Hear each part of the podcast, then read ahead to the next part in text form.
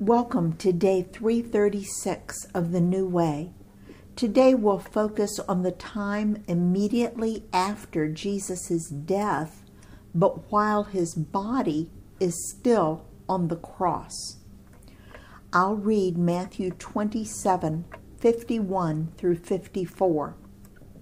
At that moment, the curtain of the temple was torn in two from top to bottom the earth shook, the rocks split, and the tombs broke open. The bodies of many holy people who had died were raised to life. They came out of the tombs after Jesus' resurrection and went into the holy city and appeared to many people.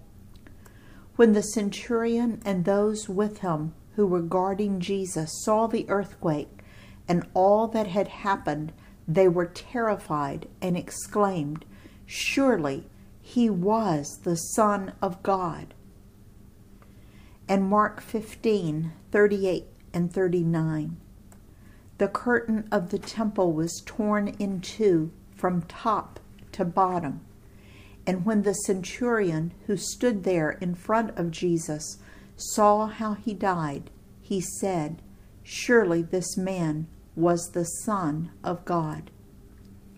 And I'll read Luke 23 47 through 49.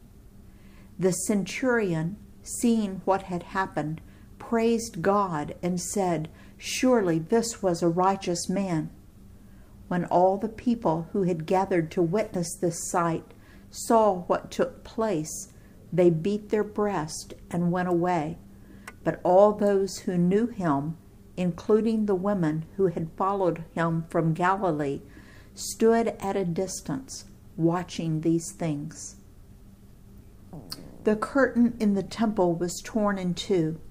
This was the very thick curtain that separated the Holy of Holies from the rest of the temple.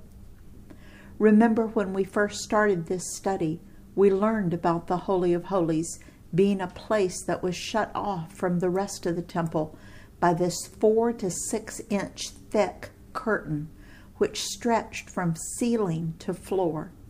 The only one who could enter the Holy of Holies was the high priest, and he could only enter once a year on the Day of Atonement. When he entered, he had to be carrying the blood of a lamb.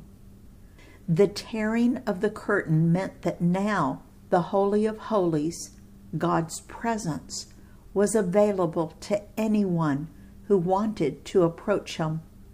We don't need a priest to pray for us or offer a sacrifice for us to be able to speak to God. We can approach God at any time because Jesus paid for our sins. Did you notice that Matthew and Mark report that the curtain was torn from the top to the bottom. That means it wasn't torn by human hands. I believe that God Himself tore that curtain.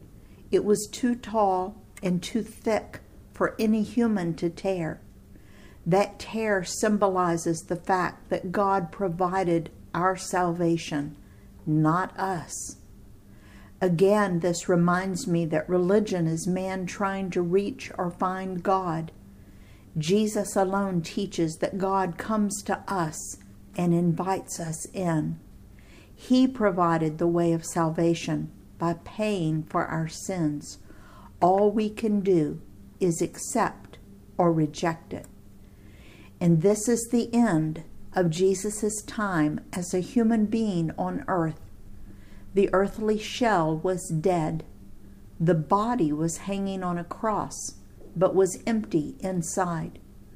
Where was Jesus' self? I'll reread what he told the thief on the cross in Luke 23 43. Jesus answered him, Truly I tell you, today you will be with me in paradise. When Jesus' body died, his self went to paradise. Theologians debate about where he went from there. Some believe that he descended into hell and preached to the prisoners there who were given a chance to believe in him. Some believe he was preaching in paradise to the Old Testament people who had trusted God to send the Messiah in the future. Some believe he went straight to heaven, and some believe he stayed in the grave with his body. Until we get to heaven, I'm afraid there's no way to know all the answers. If you've experienced the death of someone you love, you can attest to the fact that while the body is there, the part you loved, the self, is gone. All that remains is a shell. We too will shed our bodies someday. I'll be glad to get rid of this old broken one. We talked about the death of a follower of Jesus on day 157. God promises his followers a new supernatural body when we get to heaven. I'm looking forward to that. What else happened at the time of Jesus' death? An earthquake? The splitting of rocks? So that tombs were opened? Some dead people came back to life during this time? And notice the response of the Roman centurions and soldiers who had seen many people crucified. They declared that surely this was the Son of God or a righteous man. In his service, Dale.